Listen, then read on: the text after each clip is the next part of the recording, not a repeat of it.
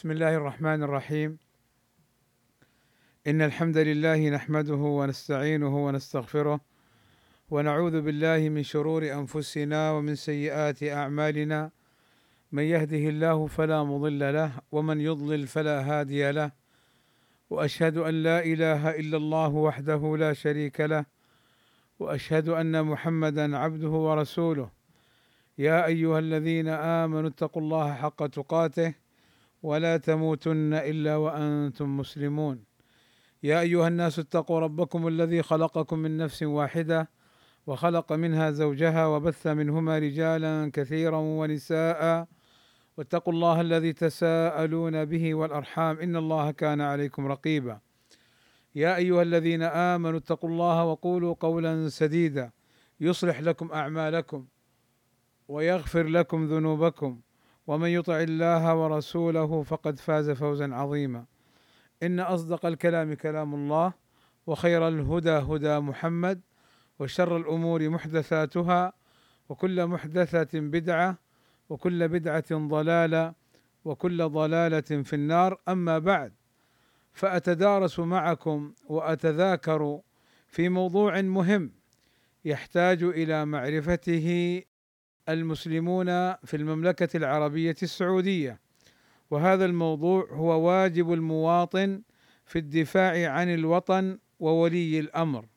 وفي المقدمة أشكر وزارة الشؤون الإسلامية على إتاحة هذه الفرصة لإلقاء هذه المحاضرة وهذه الكلمة.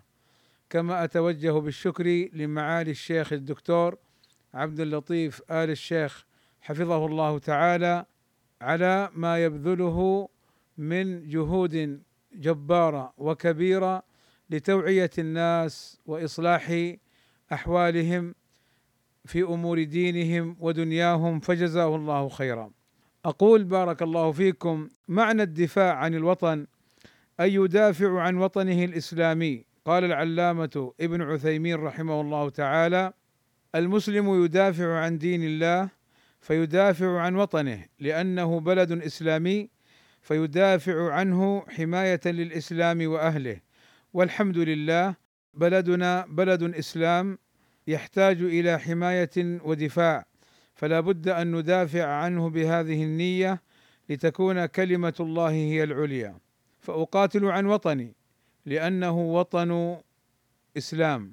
فأحميه من أعدائه وأعداء الإسلام هذه هي النية الصحيحة. انتهى باختصار.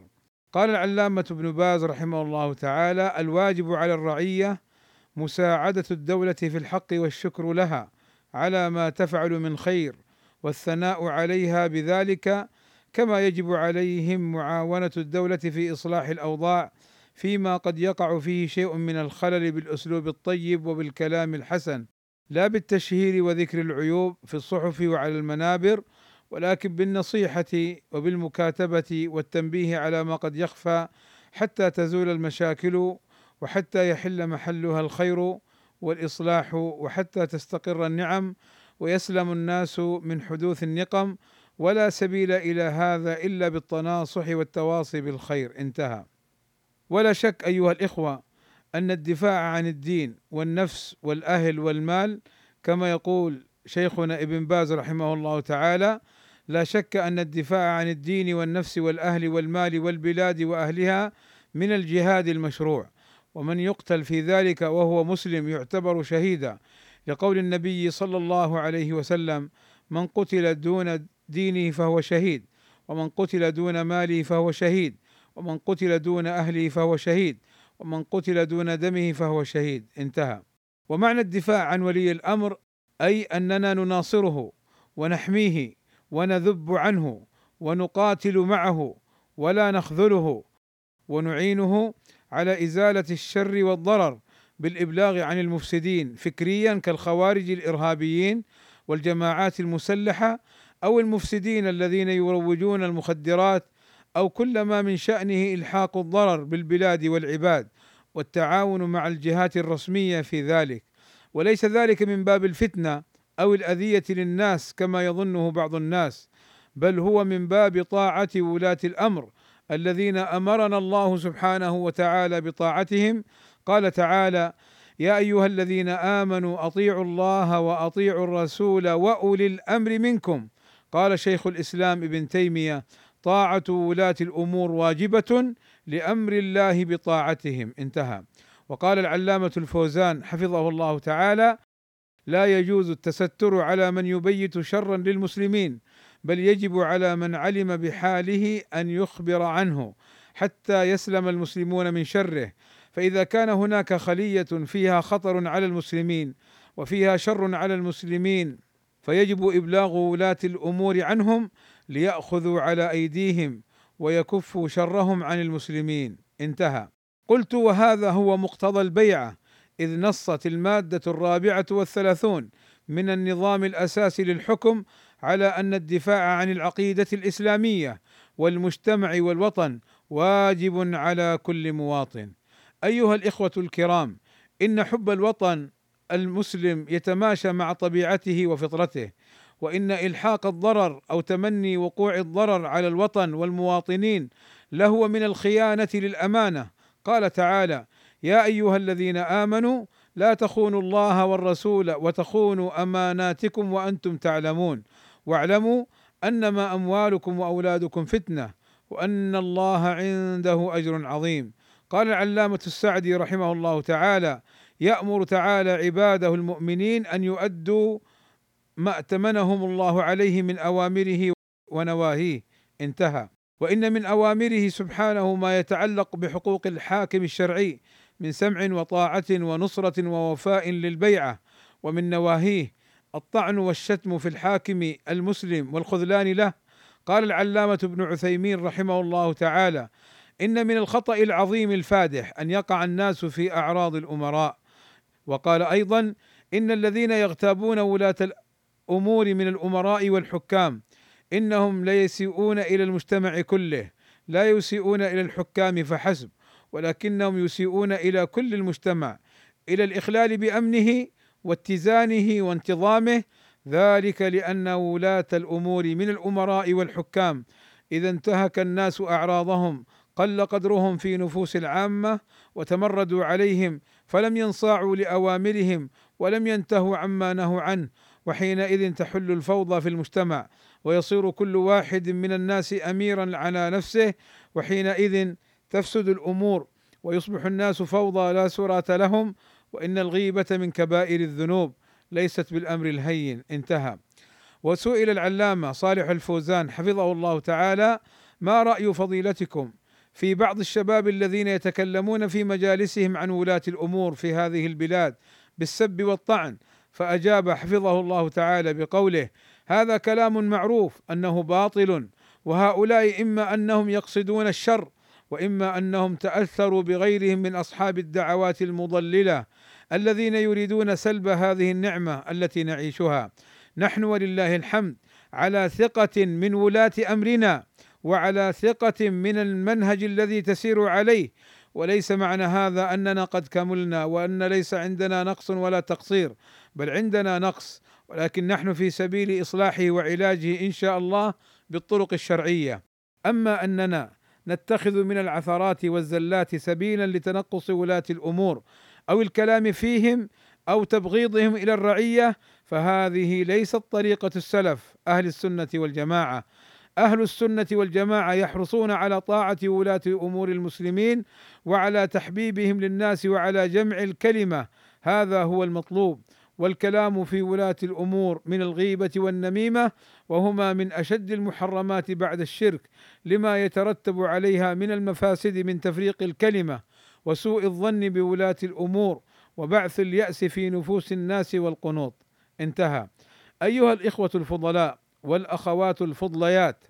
إن بلادنا مستهدفة ولها أعداء كثر مختلفون وهذا ما صرح به الأمير نايف ابن عبد العزيز رحمه الله تعالى حيث قال: أقولها بكل وضوح وصراحة نحن مستهدفون في عقيدتنا نحن مستهدفون في وطننا. أقول بكل وضوح وصراحة لعلمائنا الأجلاء ولطلبة علمائنا ولدعاتنا وللآمرين بالمعروف والناهين عن المنكر ولخطباء المساجد. دافعوا عن دينكم بكل شيء. دافعوا عن وطنكم. دافعوا عن أبنائكم. دافعوا عن الأجيال القادمة.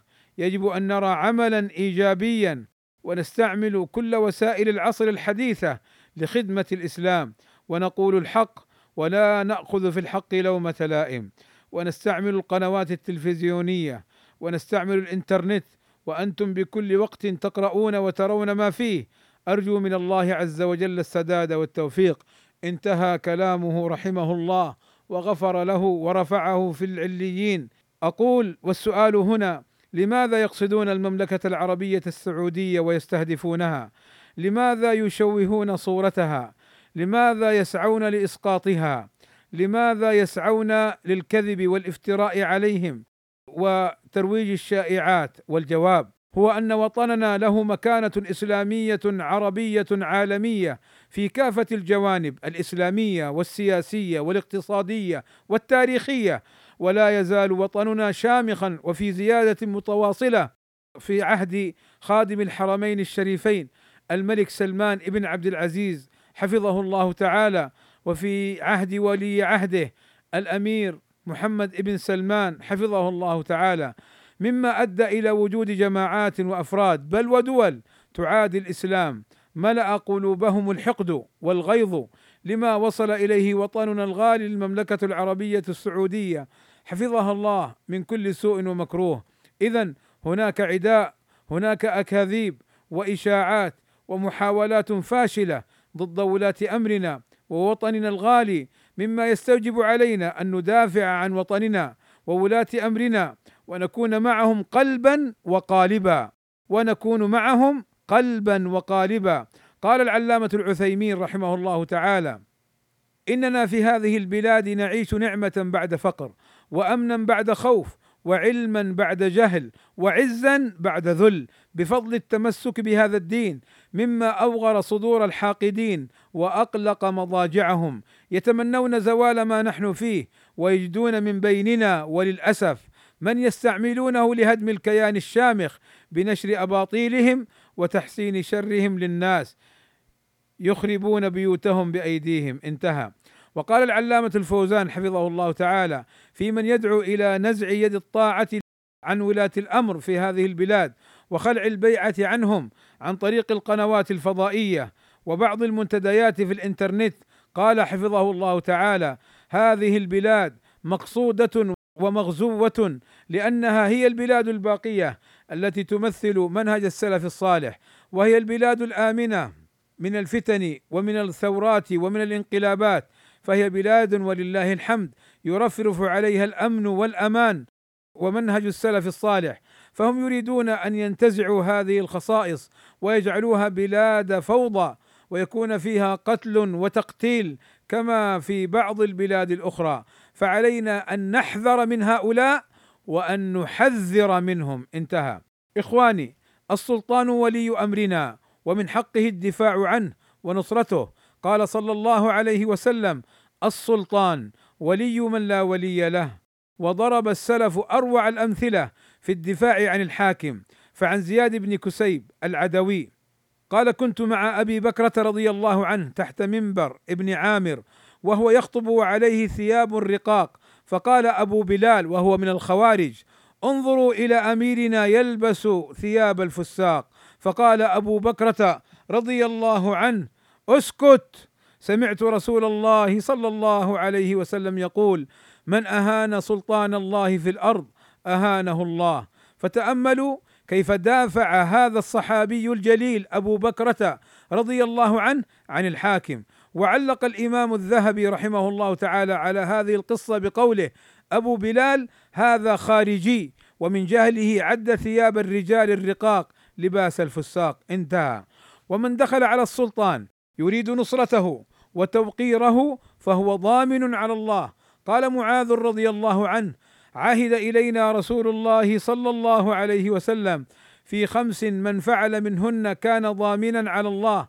من عاد مريضا أو خرج مع جنازة أو خرج غازيا في سبيل الله أو دخل على إمام يريد بذلك تعزيره وتوقيره أو قعد في بيته فيسلم الناس منه ويسلم. وقوله وتعزيره التعزير هو الإعانة والتوقير. والنصر مرة بعد مرة وأصل التعزير المنع والرد. فكأن من نصرته قد رددت عنه أعداءه ومنعتهم من أذاه. انتهى من النهاية لابن الأثير. وبهذا يعلم أن احترام العلماء لولي الأمر ليس من المداهنة بل هو السنة. قال أئمة الدعوة رحمهم الله تعالى مما ينبغي التنبيه عليه ما وقع من كثير من الجهلة من اتهام أهل العلم والدين بالمداهنة والتقصير وترك القيام بما وجب عليهم من أمر الله سبحانه وكتمان ما يعلمون من الحق والسكوت عن بيانه. ولم يدر هؤلاء الجهلة أن اغتياب أهل العلم والدين والتفكه بأعراض المؤمنين سم قاتل وداء دفين وإثم واضح مبين. انتهى.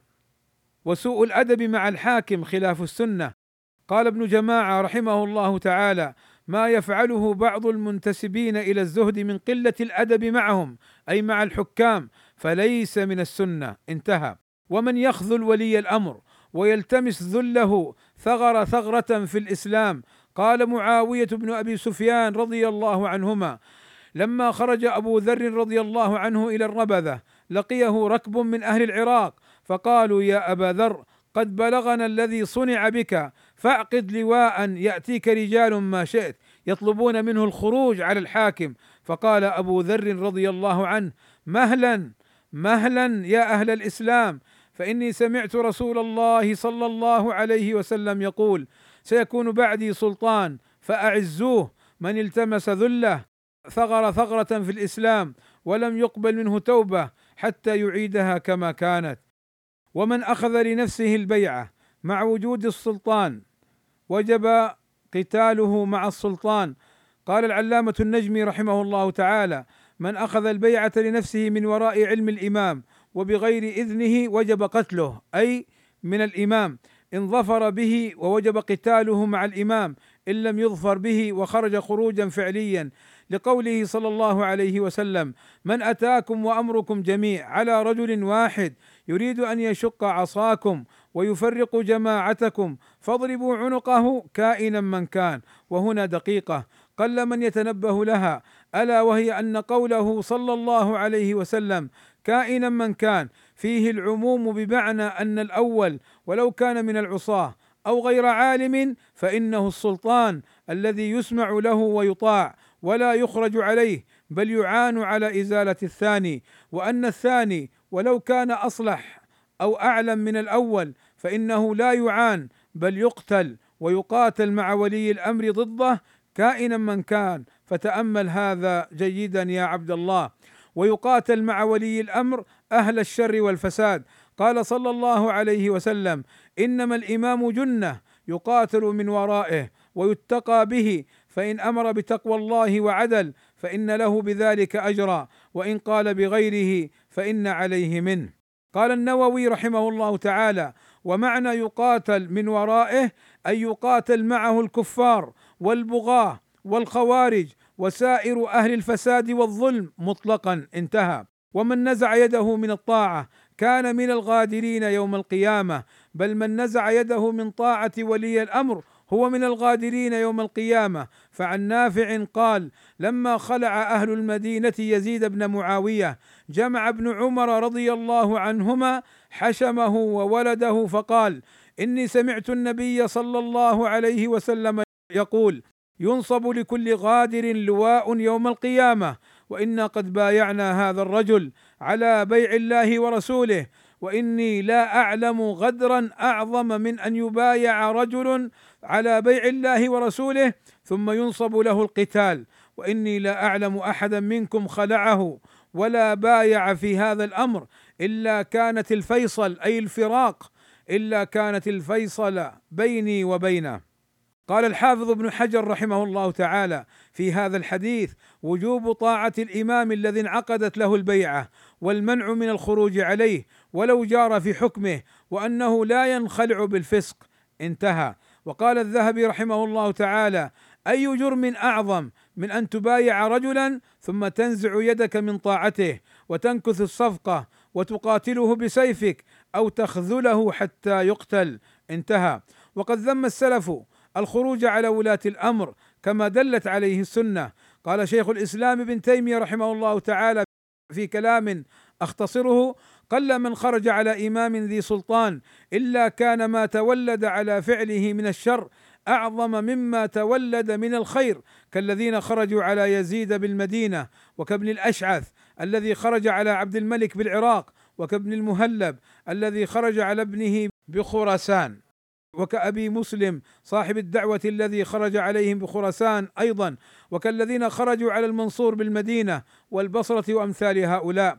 وكان الحسن البصري يقول إن الحجاج عذاب الله فلا تدفعوا عذاب الله بأيديكم ولكن عليكم بالاستكانة والتضرع. وكان أفاضل المسلمين ينهون عن الخروج والقتال في الفتنة. انتهى.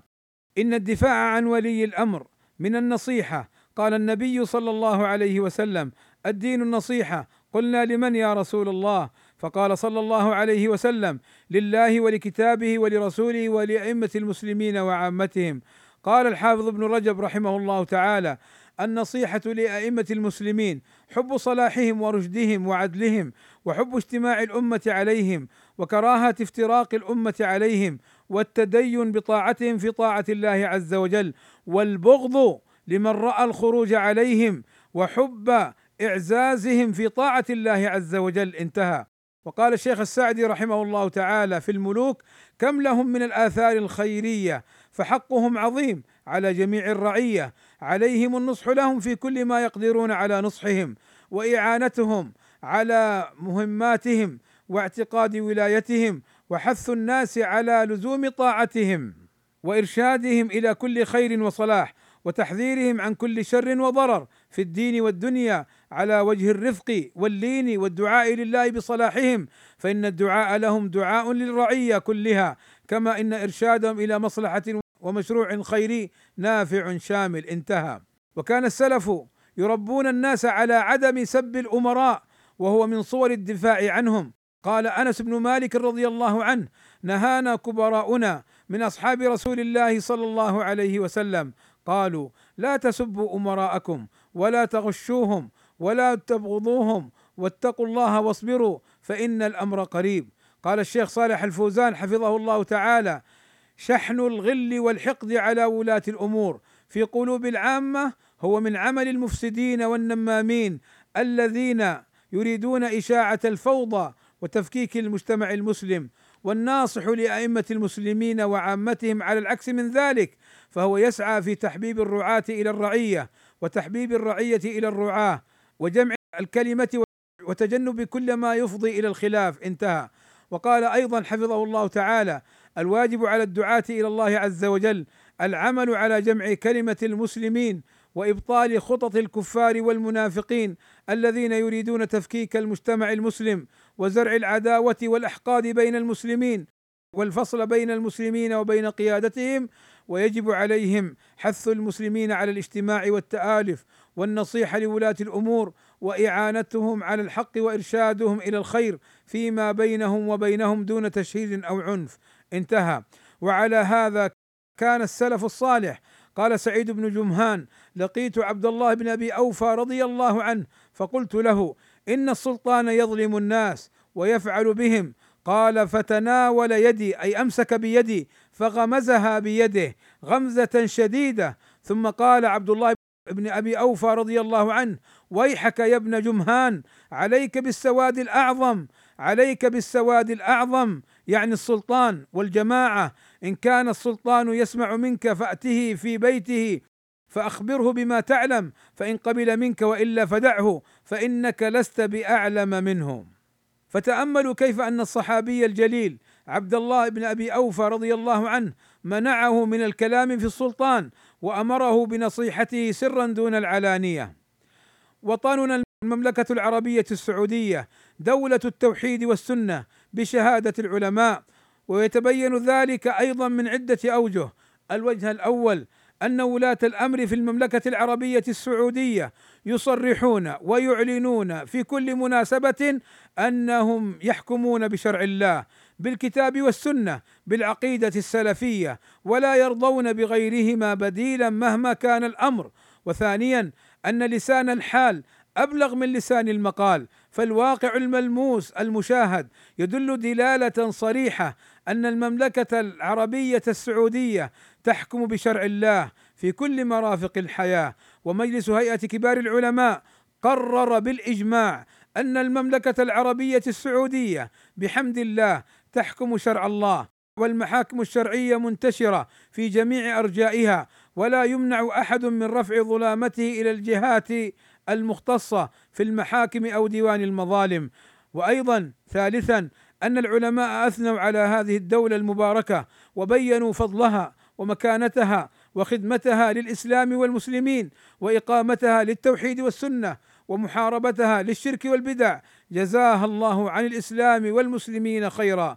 قال العلامة عبد العزيز ابن باز رحمه الله تعالى العداء لهذه الدولة عداء للحق عداء للتوحيد. وقال العلامة محمد بن عثيمين رحمه الله تعالى أشهد الله تعالى على ما أقول وأشهدكم أيضا أنني لا أعلم أن في الأرض اليوم من يطبق شريعة الله ما يطبقه هذا الوطن أعني المملكة العربية السعودية. انتهى. فهذه ثناءات العلماء وغيرهم على هذه الدولة الطيبة المباركة القائمة على شرع الله عز وجل المحكمة والمطبقة لشرع الله ومطبقة للتوحيد. إخواني بارك الله فيكم. هذه بعض الجمل المتعلقة بالدفاع عن الوطن وعن ولي الأمر وأن هذه القضية واجبة شرعا واجبة شرعا ولا يجوز لأحد أن يشكك في ذلك. فقد دلت الأدلة من الكتاب والسنة وآثار السلف على وجوب الدفاع عن ولي الأمر وعلى وجوب الدفاع عن وطن الإسلام والمسلمين. بارك الله فيكم.